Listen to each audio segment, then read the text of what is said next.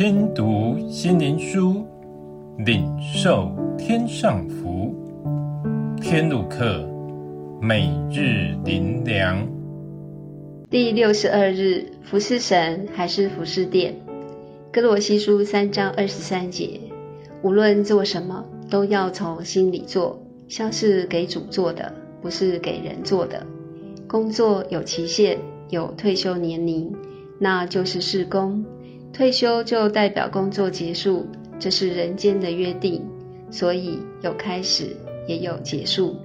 但是有一样是不会结束的，那就是建立在生命的关系上，像父母、儿女，是一直到死亡都不会事先结束的。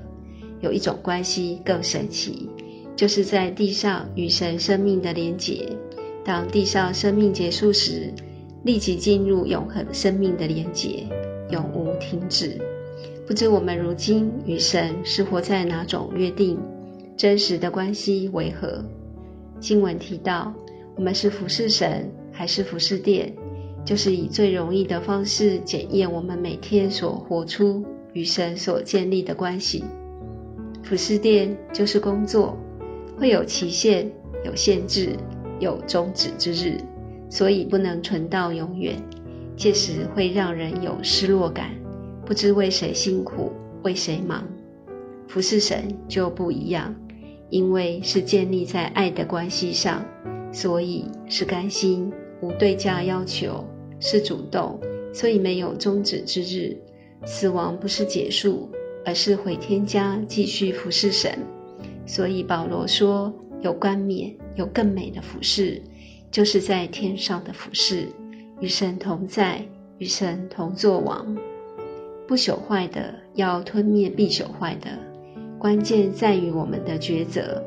我们如今是为必朽坏的劳力，还是无论做什么，是为永恒生命在尽心尽力？